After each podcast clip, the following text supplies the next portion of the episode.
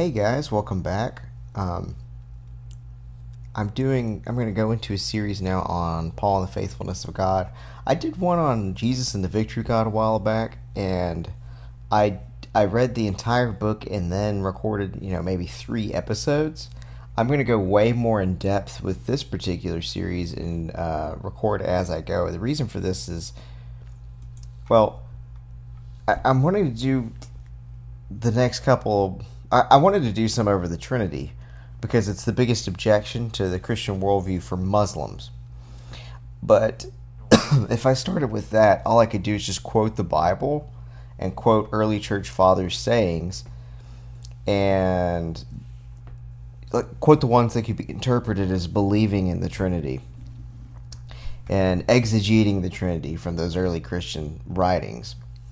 Um, and that's entirely rational, and it's, you know, that would be fine, but people who don't want to see that within those quotes are going to have their own lens of how to look at it. And so before we can even look at that particular issue, we need to like clear our lens and get inside the head of first century Jews.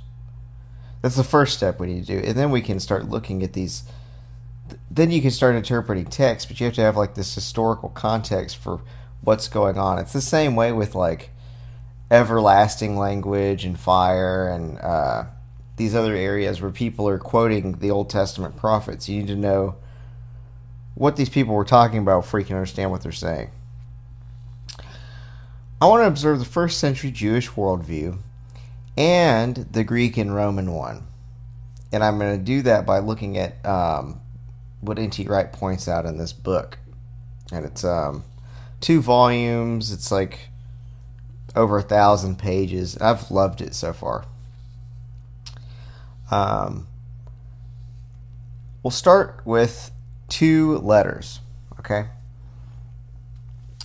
These are two letters from the ancient world. One of these is written by Pliny. He's a Roman senator, he's a statesman, he's an attorney, so I can respect that.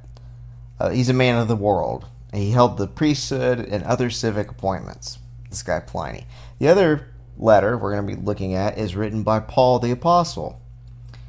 Paul, when he's writing this letter, calls himself a prisoner. Okay? Both of these letters are very similar in their subject matter. So the differences between them is going to be illuminating.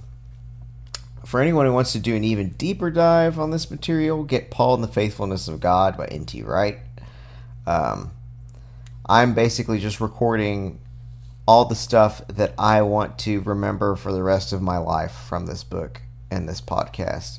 But uh, there's even more detail within the book. You know, and I, am just gonna start doing that whenever I'm like reading a good a good book where I can just oh what was in this book I loved? Well, I can just listen to this podcast I recorded and be able to pick up a whole bunch of it. Okay, this is a letter. Uh, now I'm going to go into the letter. This is from Pliny to uh, Sabin, Sabinianus, asking that he forgive his freedman for something wrong he did. Okay. Here's the letter. Your freedman, whom you lately mentioned to me with displeasure, has been with me and threw himself at my feet with as much submission as he could have fallen at yours. Okay. So your freedman, there's no name given to this guy. This is me now interjecting. And this is a freedman, not a slave. Okay, and he's submissive. He's bowing down at your. Well, maybe I'll just, I'll read through the whole letter and then I'll break it down. Okay. So, uh, he's fallen of yours. He earnestly requested me with many tears and even with all eloquence of silent sorrow to intercede for him. In short, he convinced me by his whole behavior that he sincerely repents of his fault. I am persuaded he is thoroughly reformed because he seems deeply sensible in his guilt. I know you're angry with him, and I know too it is not without reason, but clemency can never exert itself more laudably than when there is the most cause for resentment. If he should incur your displeasure hereafter, you will have so much the stronger plea and excuse for your anger as you show yourself more merciful to him now. Concede to his youth, to his tears, and to your own natural mildness of temper do not make him uneasy any longer, and I will add, too, do not make yourself so, for a man of your kindness of heart cannot be angry without feeling great uneasiness. I am afraid, were I to join my entreaties with this, I should seem rather to compel than request you to forgive him. Yet I will not scruple even to write mine with his, and uh, in so much the stronger terms as I have very sharply and severely reproved him, positively threatening never to interpose again in his behalf. But though it was proper to say this to him, in order to make him more fearful of offending, I do not say so to you. I may perhaps again have occasion to entreat you upon his account, and again obtain your forgiveness, supposing, I mean, his fault should be such as may become me to intercede for, and you to pardon. Farewell. Okay, let's break down this letter. So I pointed out at the very beginning, he didn't even mention the freedman's name. Okay, your freedman. And he's submissive. And he points that out. He's bowing at, at feet. He's bowing, bowing down. He says, I want you to treat him like he's doing this before you. Okay, like he's being submissive before you. Um, he goes on and says, uh, He convinced me his whole behavior. He sincerely repents. Okay? He repents that he was wrong, this freedman. Uh, he was wrong to leave, and he admits it. Uh, Pliny wants Sabin, Sabinianus to know this. He, oh, yeah, he repented. Okay? Um, I'm persuaded he is thoroughly reformed because he seems deeply sensible of his guilt. That's what Pliny says. And here we see ref- what reformed means. Okay, he's gone back to seeing himself and his master in the proper social order. See, Pliny here is trying to restore the status quo. He wants to get things back on track. This very, very hierarchical Roman society, he wants one on top, then the next one, then the next one, like it was before. You know. Uh, see, I know you're angry with him, and I know too it is not without reason. But clemency can never exert itself more laudably than when there is the most cause for resentment. So basically, Pliny's saying you have the right to be angry. You deserve to be mad. Um, and Pliny says, You once had an affection for this man, and I hope will have again. Meanwhile, let me only prevail with you to pardon him. So basically, I hope you grow to like him again, but at the very least, pardon him. Okay. He says, uh, If you should incur your displeasure hereafter, you have so much the stronger plea and excuse for your anger as you show yourself more merciful to him now. In other words, if you have mercy now, he'll really deserve your wrath if he acts up later on. He's young, he's stupid, you're mild of temper, and when you're angry, it hurts you, so avoid it. You know, don't let yourself be hurt. I don't want to force you to do this. You know, impliedly, though, I could certainly force you to do this as a senator with the might of Rome behind me. And so the social hierarchy is reinforced. Pliny's on top, then Sabinianus, and then this free man. Okay. And basically, he ends kind of with a threat against Sabinianus saying, Yeah, I told the, the free man I'd never take up his behalf again, but I might. I just had to lie. Yeah, I told him I wouldn't intercede, but if things go bad, you know, remember that. I'm in charge. So do as I say. I can intercede for him again. It's like he's a he's a puppet master and he's got these two subordinates that neither one of them probably know the whole truth of what's going on Pliny said, and he's kind of working them against each other. In regards to this letter, Wright states, the present letter is remarkable in several ways. We know nothing else about the friend in question, the one Sabinianus, except that he granted the request and earned himself a further letter from the great man, that is Pliny.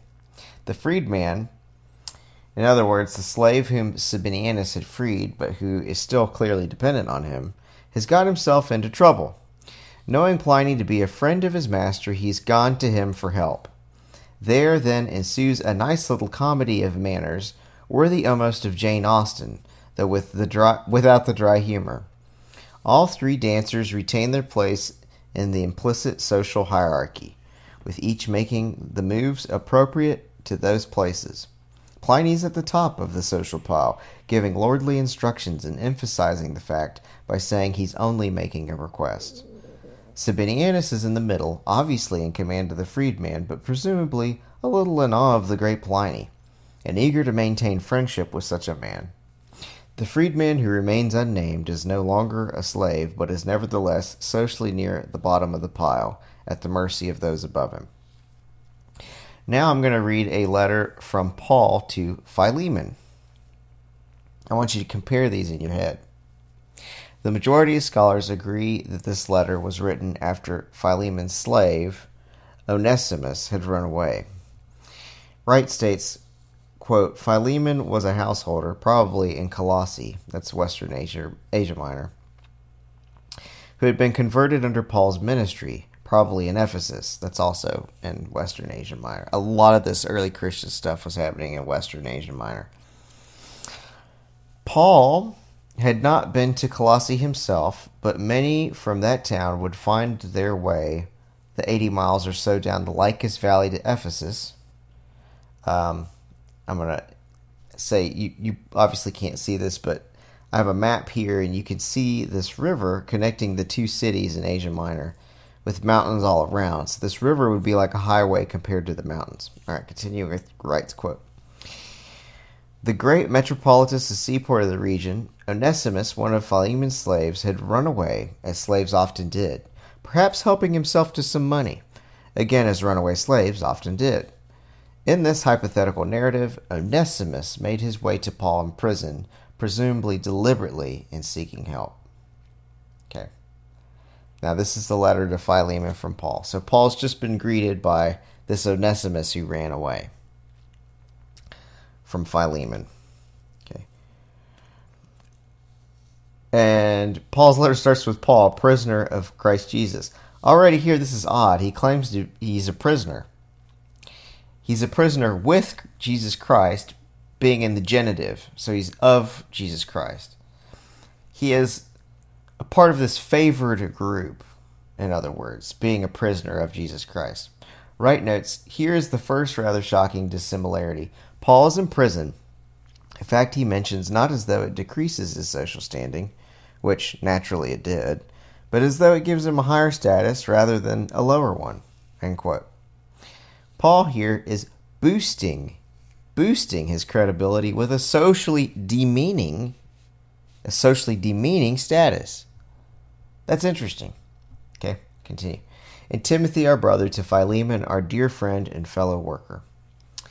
This is interesting because he's calling him a fellow worker.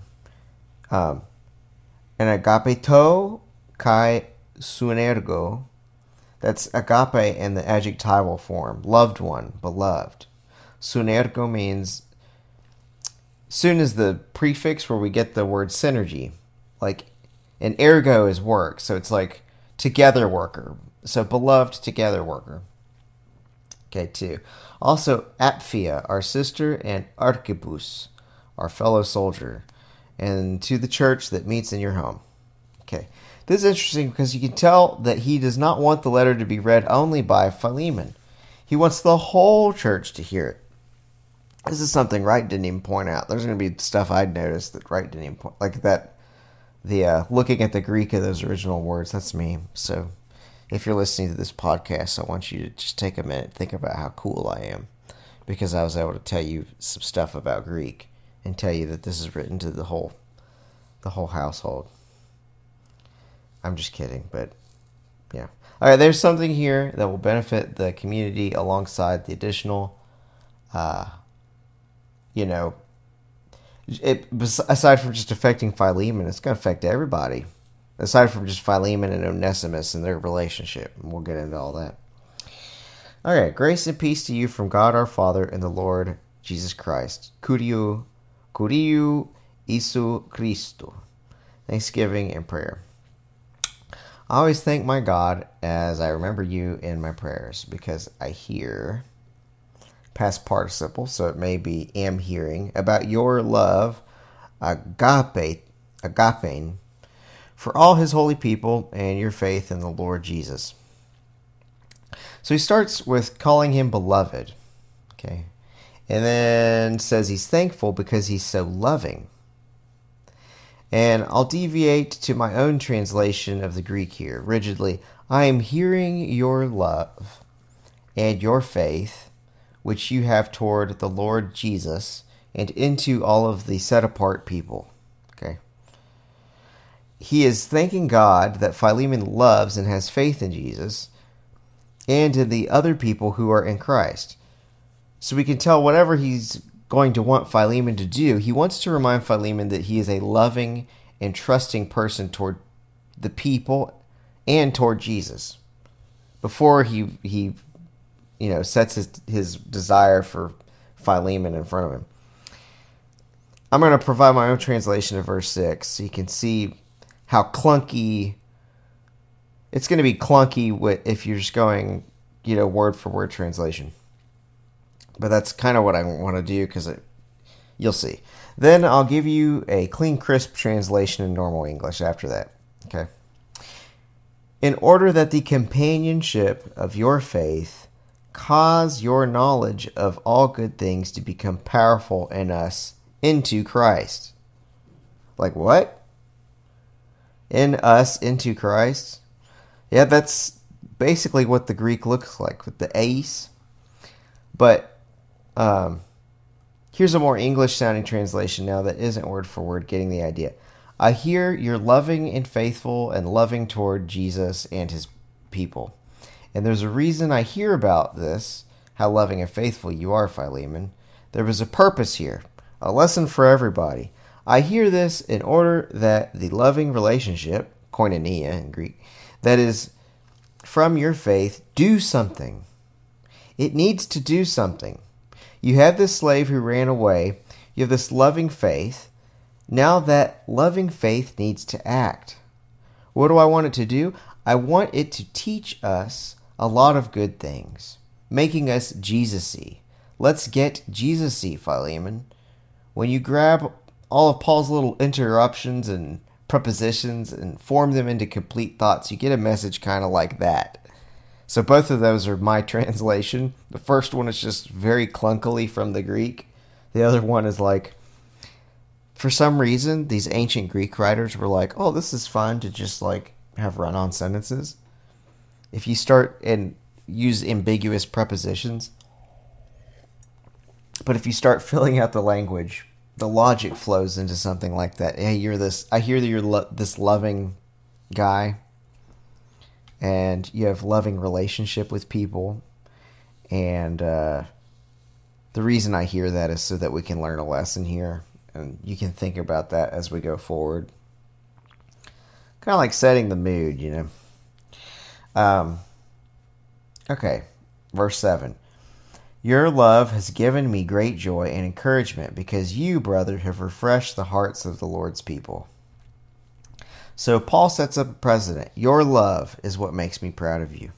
I'm going to go to my own translation here for a second of uh, Haran gar polein eskon kai paraklesin epite agape su oti ta I don't need to read all this Greek, and I don't have the accents in this anyway, so I'm probably pronouncing it wrong. I'm having so much joy and comfort because of the way your love for the set apart people, the the uh, agion, okay, that's a lot of times that's translated holy, but holy just means set apart.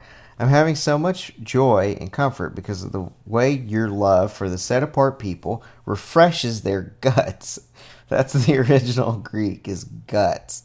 The uh, uh, it's uh, splog splogna. That's guts. It refreshes their guts. His love makes them feel good in their bowels. The place you feel emotion. Okay, your splogna. You know, uh, when I was taking the bar exam, I used the restroom, and the stressed out other test takers were all having stress diarrhea in the stalls around me. You could smell it in the air. They were feeling it in their guts, okay? They're feeling the uh, stress of the bar exam in their guts. This intense kind of emotion, but positive, okay? That's what Paul's talking about here. That's the deep guttural refreshment that Paul praises Philemon for giving the set apart people of the Lord Jesus. And it's a shame the NIV here leaves out brother, I noticed when I was reading it. Refresh the hearts of the Lord's people. So he calls him brother again at the end of this of the sentence in the original Greek. He says, Adelphi. You're so loving, dude. You have me jazzed. You make all the church members happy in their guts. Okay, let's continue on.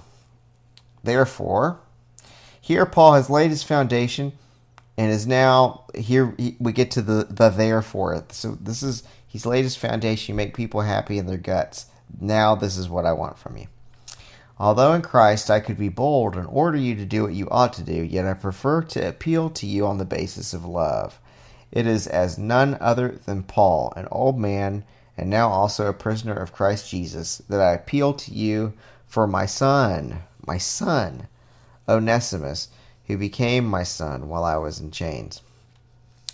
The Greek here is, um, well, I don't need to read you the Greek, but here's my translation because my trans there's there's graphic language here that you just kind of miss with these like English translations. I beg you concerning my young child, who I birthed while in these chains. Okay, the English flattens out that graphic metaphorical language. I'm in pain with chains, but my joy in but to my joy I had a child is basically what's going on.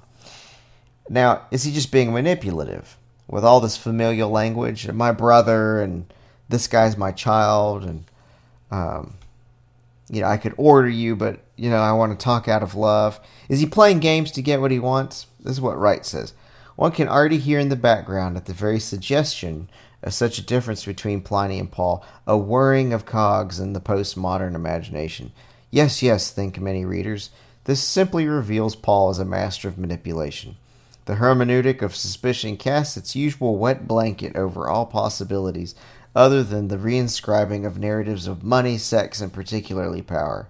And it is power that people often see at work here. Sometimes this proposal is part of the contemporary drive to make Paul simply yet one more Hellenistic thinker and writer. He can't, people think, be as different as all that. It must really be about social manipulation. To this, the only real answer is how might we tell?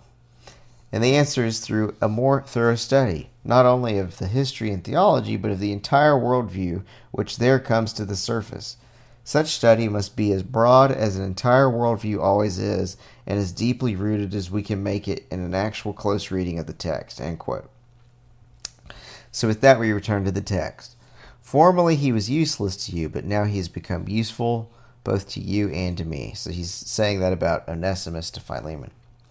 I want to point out here not only names Onesimus, his Onesimus is being named here. Okay, remember Pliny never gave the freedman a name, but also I want to point out that Paul's playing with this name.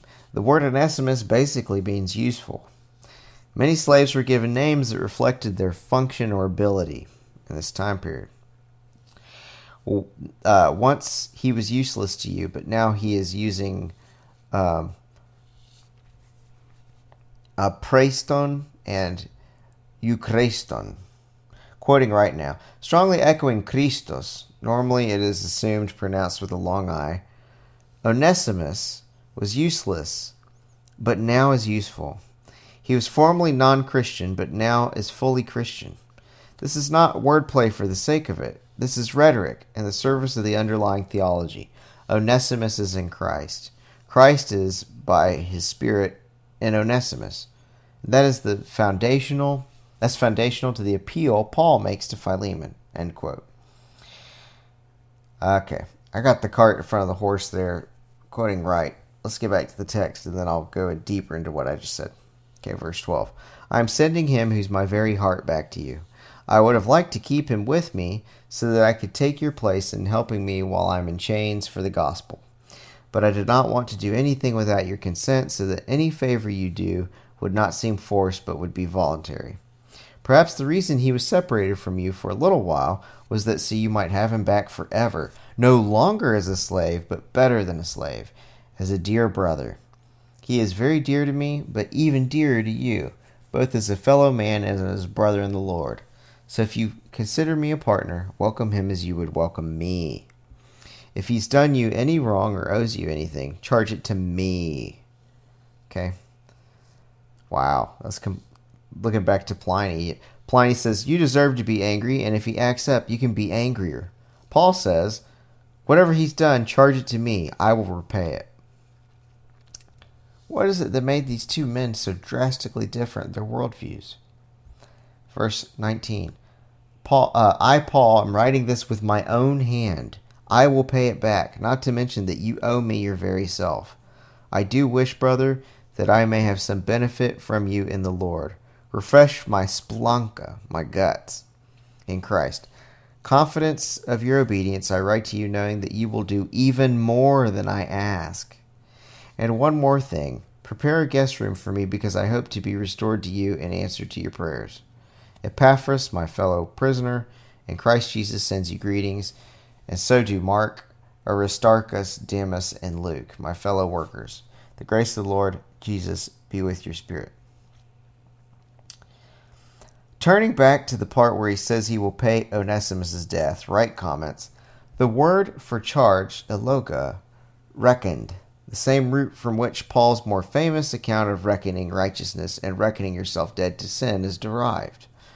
We might muse that since one possible punishment for a badly behaved or runaway slave was crucifixion itself, Paul may even be alluding to that. If he deserves the cross, then I'll take it for him. Paul is not only urging and requesting, but actually embodying what he elsewhere calls the ministry of reconciliation. God was in the Messiah, reconciling the world to himself, he says in 2 Corinthians 5:19. Now we dare to say God was in Paul, reconciling Onesimus and Philemon. Paul doubtless learned a great deal from the rhetorical schools and practices of his day, but the heart of his technique of persuasion was a theological belief learned from the Messiah himself, whose identification with his people meant that their sins were reckoned to him, and his death and resurrection reckoned to them. A whole lot of switching of what's owed to who. Paul does not say, as Pliny does, he seems genuinely penitent, so you'd better let him off. He says, put it on my account. End quote from Wright. Paul isn't the overpowering puppet master that we see Pliny being. In a world with strict social classes, plebeians, slaves, etc., we see Paul calling them all brothers. We're one family. Wright calls this the messianic unity. They're all one in Christ. The koinonia, that loving fellowship that comes from being in Christ, transcends the old Roman social order and all the other social orders. Eis Christo, into Christ. I translated that, let's get Jesus y up above. Eis Christo. Let's get Jesus y, Philemon. It is as Paul says in Galatians there's no longer Jew or Greek, there's no longer slave or free, there's no male or female. You're all one in the Messiah Jesus. Eis Christo, now you're one. That unity, as we'll see, is tied up with the Jewish concept of monotheism, uh, election, and eschatology. What? yes, the unity that we have overlaps with monotheism, eschatology, and election. Um, and we'll figure out what I mean by all that as we continue in this series. Thank you guys for stopping by. I'll see you next time.